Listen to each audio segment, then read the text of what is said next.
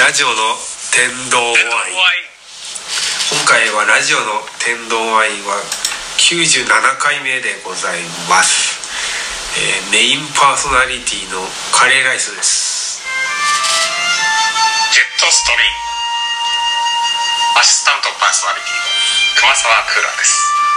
いやー熊沢さん今年も年の瀬ですね、年の瀬ですね非常にあのカレーが今日恋しくなるこの年の瀬ですねそばの上つゆとともに流してしまおう悲しみというような形でございますえー今年のね一つの大きなあのー出来事としてねコロナウイルスっていうのはありましたけどね。皆さんね。仕事や家事などいろんなことを乗り越えて今年こういった形でね最後迎えられたのをね非常に嬉しく思っております。そうですね。はい。何よりも健康が一番ですね。本当ですよ。健康がなくては仕事も何恋も何もできませんからね。全てのベースでございますね。はい。そんな中でね皆さん、はい。今年いろいろと頑張ってこられてたと思うんですけれどもねちょっと振りいろんなことを振り返るという意味でね私たちの小さい頃の思い出なんかをねちょっと今日は喋ったりできたらなと思ってますえー小さい頃に聴いた音楽こういったものをねちょっと話したいなと思うんですけど私小さい頃はね本当によく小林明をよく聴いてたんですよね。昔から渋いですね。い ややっぱりね小林明のねあの豪快な立ち振る舞いとは別の歌っている時のあの優しい歌声。そして時に激烈なギターなんかの音色。こういったものはね私昔から小さい時からね大好きで。いつの間にかそんな影響を受けてこんな人間になっちゃいました。でそこは皆さんご想像にお任せしたいと思っております、やっぱりね。べ歌のベスト10なんかでよくねトットちゃんがねいろんな人を鏡の向こうからこう呼び寄せるわけなんですけどそんな時いつも見てて本当にいいなぁなんて思ったのは松田聖子さんだよね。ああそうですね。もう松田聖子さんなんて僕はもういまだに好きですよ。それはもう永遠のアイドルです永遠のアイドル。この世代に関してもそう言って過言ではないのかな。うん、やっぱりねこういつの時代もああいった綺麗な女性っていうのはね人を幸せにするこう大きなこうシンボルっていうかねそそこにいるだけで本当にいいっていうようなところもあるにもかかわらず歌ってく踊ってくれちゃうんだから。もう僕なんかもうそしてそれがうまいときたものだから。巻いたもんでそれもう私なんかもうそれを見たらもうね喜ばなくてどうするっていうねそういったところでございますね。そんな幼少期のカレーライスさんはうん。どのようなことをしてたんですか？主に。僕はね小さい時はねボンバーマンをしてましたゲバームですか？ゲーム？ってゲーム子じゃないですゲームをよくしてたよね。パスーパーファミコンっていうのが僕の小さい時は一番あの流行しておりましたので。あのああとでもうーん一人でやることもあるけど友達がうちに来て学校の後になんだっけなあのストリートファイター2とかいう 竜や剣があのキックやパンチをしてあと手から何か波動を出して相手を懲らしめるというね ゲームでございまして。コラシンですか？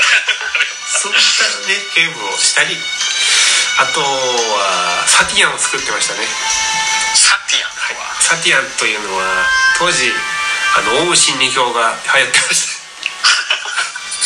らがあのサティアンを作るわけなんですよね。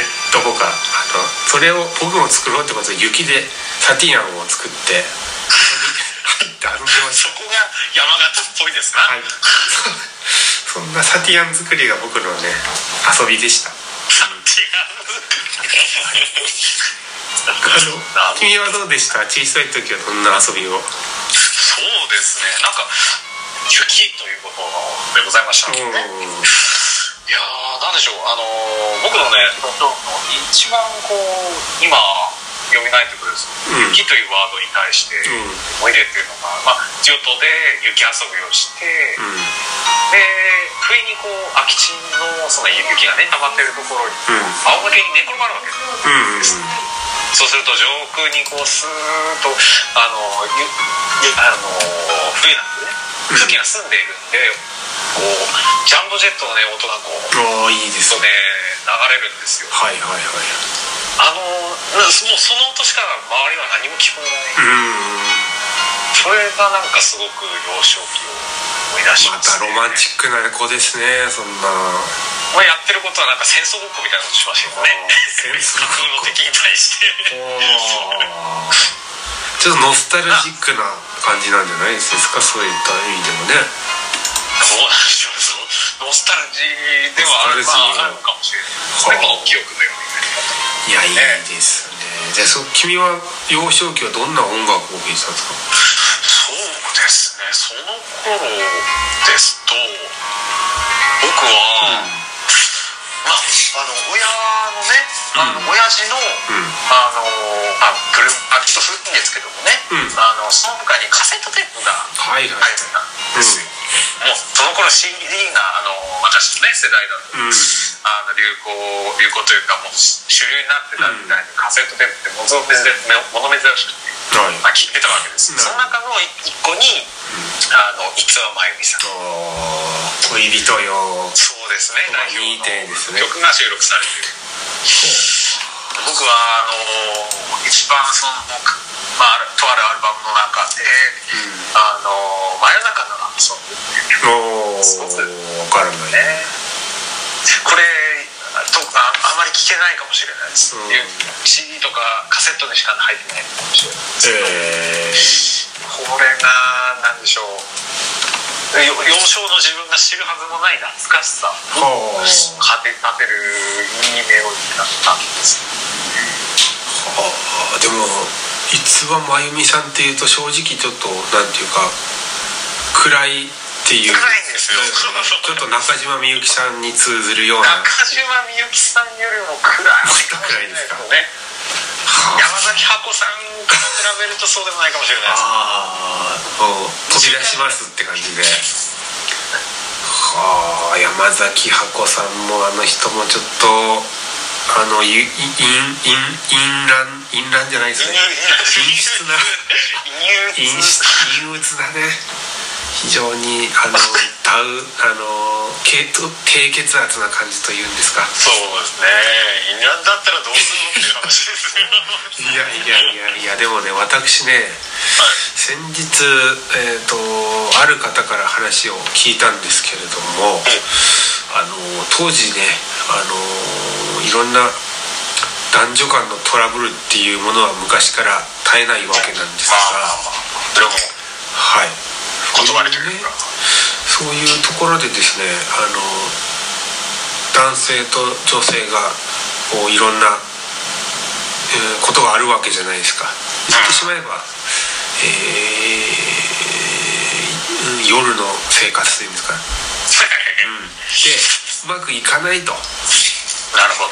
でどうしたもんかと。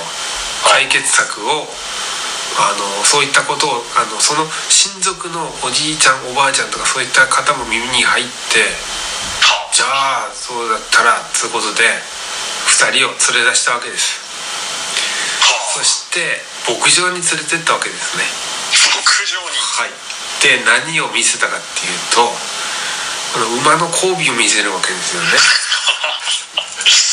あするとの今だとねちょっとそういったものをメディアを見るわけですそうです。だしなんかねないです。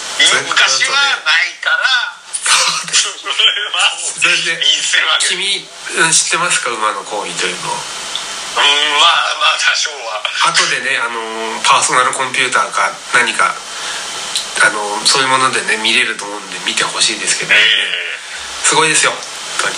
もうオス馬のもう暴れっぷりと言いますかね。ー じゃじゃ馬とはじゃじゃ馬ですよ。本当のじゃじゃ馬ですよ。でもうその馬のシンボルねオス馬のシンボルのその立派なことはないですよ。ものすごいですよ。怒りみたいなも感じで。のすごいですよね。まああのなんだろう体が体ですから体もう多分そのあの馬のえっ、と身長の半分ぐらいの長さですから。そんなに長いですか？すごいです。えそういうのをこのね夫婦のが見てもその夜はもうでもおお子さんができたそうですからその後に。えそんな簡単なもんだ、はいそのようでしたよ。だからそういうねことを、うん昔いろいろと考えてねあったようです。えはい、ということで、あの馬にもありがとうですけども夜霧にも感謝したいということで石原裕次郎の「夜霧よ今夜もありがとう」をちょっと聞いてみようと思います。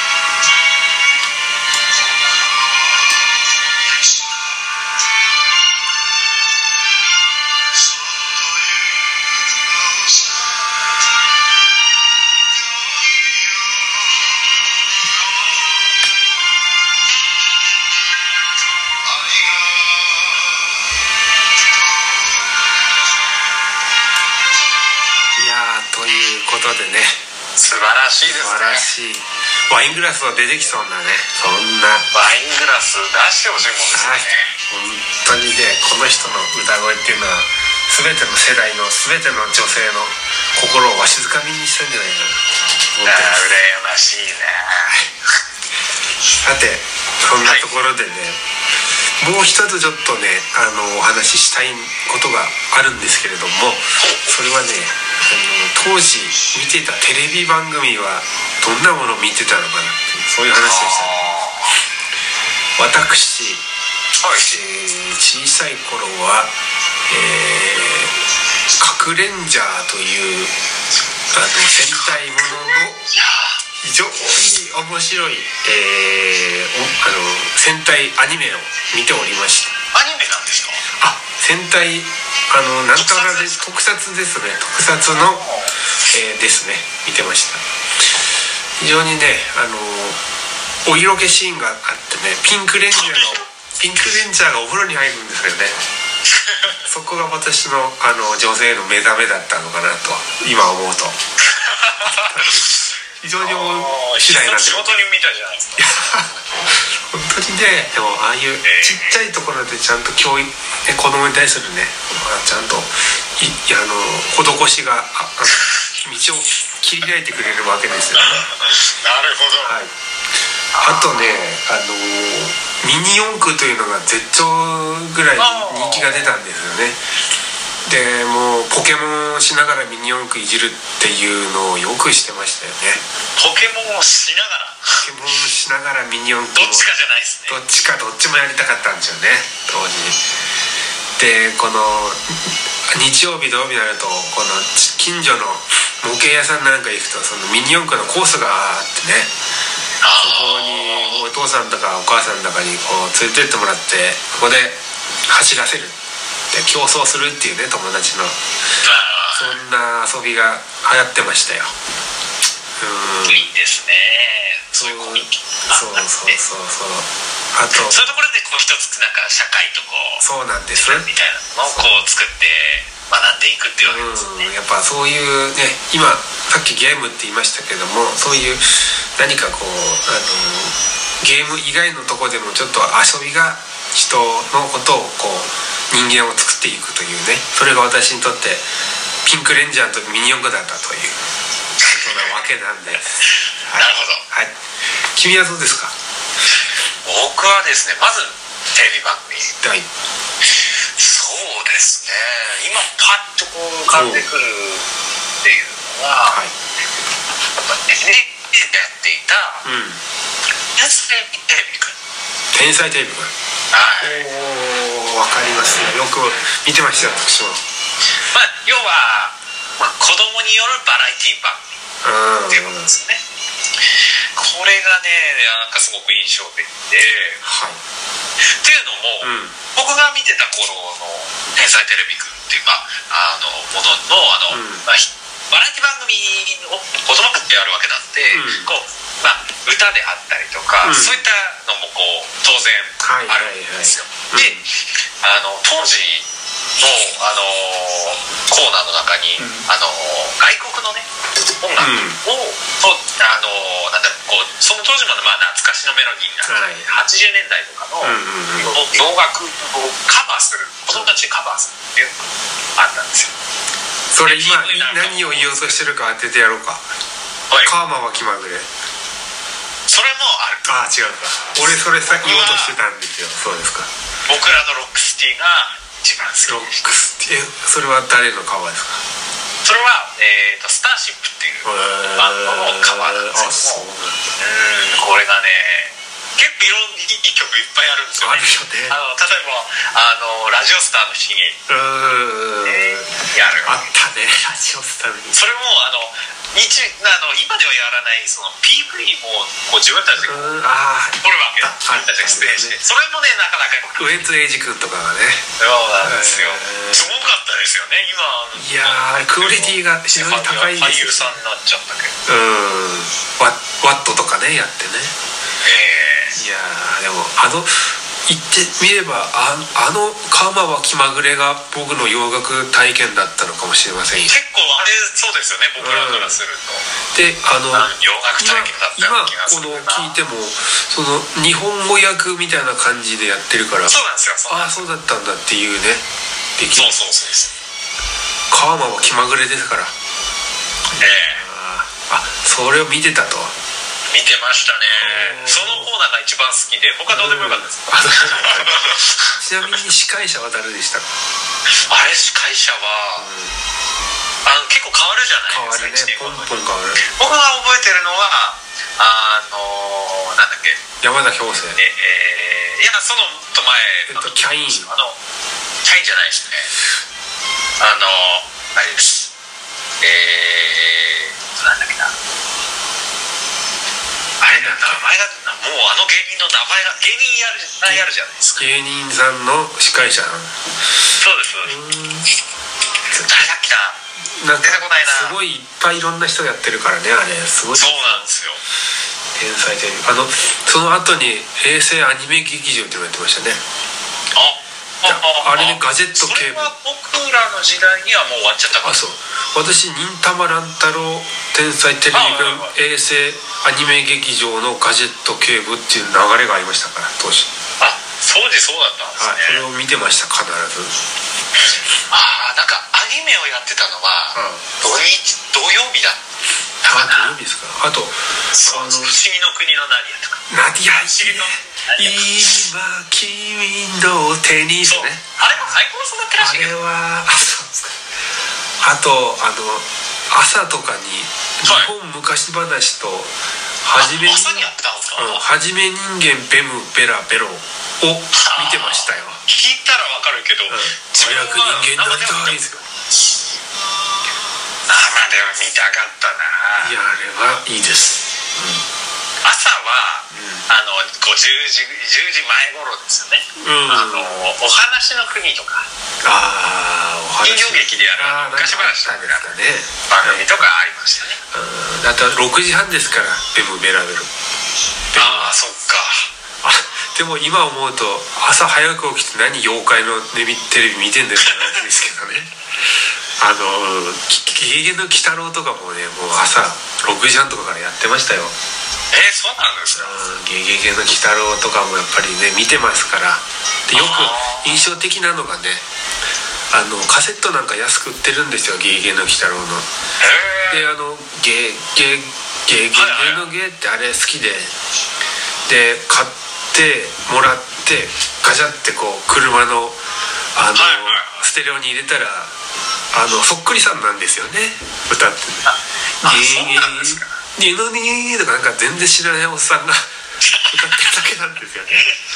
そういうのが多かったんじゃないですか。オルゴールのやつとかね。全然知らないおっさんが歌うシリーズっていうのは結構ありましたよ。あったんだな。自分は CD で、うん。あの映画音楽のこうなんだろう。あのサウントラじゃあないけど。あはいはいはい。いろんな例えばロッキーとか。ああいいね。あとはなんだろうないろいろこうなんだ昔流行ったようなうん。ものの映画音楽のシリーズみたいなのが、えー。あの CD で持ってたんですああそう。確か NHK かなんかが出してるあなのに、うん。本物じゃないんですよ。よロッキーの曲誰これ歌ってんだっていう。誰だこの女と。ーやっぱでも権利があるからねそういうの知らない人歌っちゃうと安くねできるから 知らないからね買う側は。もうあでもそういうところが君が、えーリサイクルショップで古いレコードなんかを買あってこうみんなの前でこうかけるっていうことのあのたの原体験というかそこからこう派生して、えー今につながるような。サントラをちゃんと聞きたいなと思ったきっかけにはなるかもしれない。はあ。映画の音楽のサウントラを集めるきっかけ、う。ん。君は好きだもんね映画を映画を好きです。いや大好きですね。いやーでもこれだけねあのー私たちもそういった小さい時の歴史があって今こんなね社会人として頑張ってこれてるんだなっていうのをね今体頑格に。張れてるのかなってところうん。そうかもしれないですよ。そういったところでね今回もラジオの天童ワイン97回目の、はい。あの週ここでね録音をしてきたわけですけれどもね、えー2020年っていうのは本当に不遇の時代と言いますかね。そうですね。何もかもが大変でと。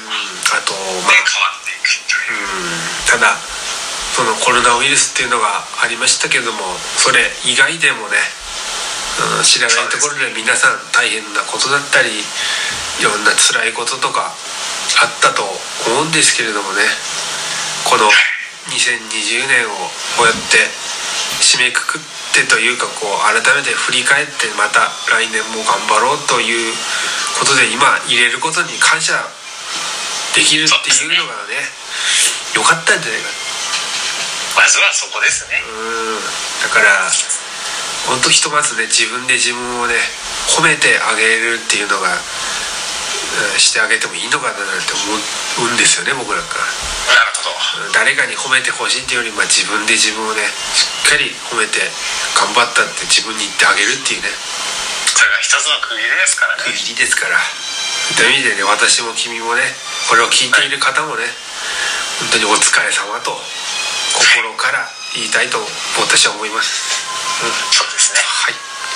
そしてまた明日朝起きてうん。牛連れてうん。2時間ちょっとの散歩道でございますよ。西からそっとなテレビもね ラジオもね。そうちょっとぶち込んでみましたけど、はい。えそういうことでねあの来年もまたラジオの天童ワインはあのー地道にねあのやっていきたいなと思ってーそうですね。細く細細くく細く長くね、うん、まるで白滝のようにね。そうですね。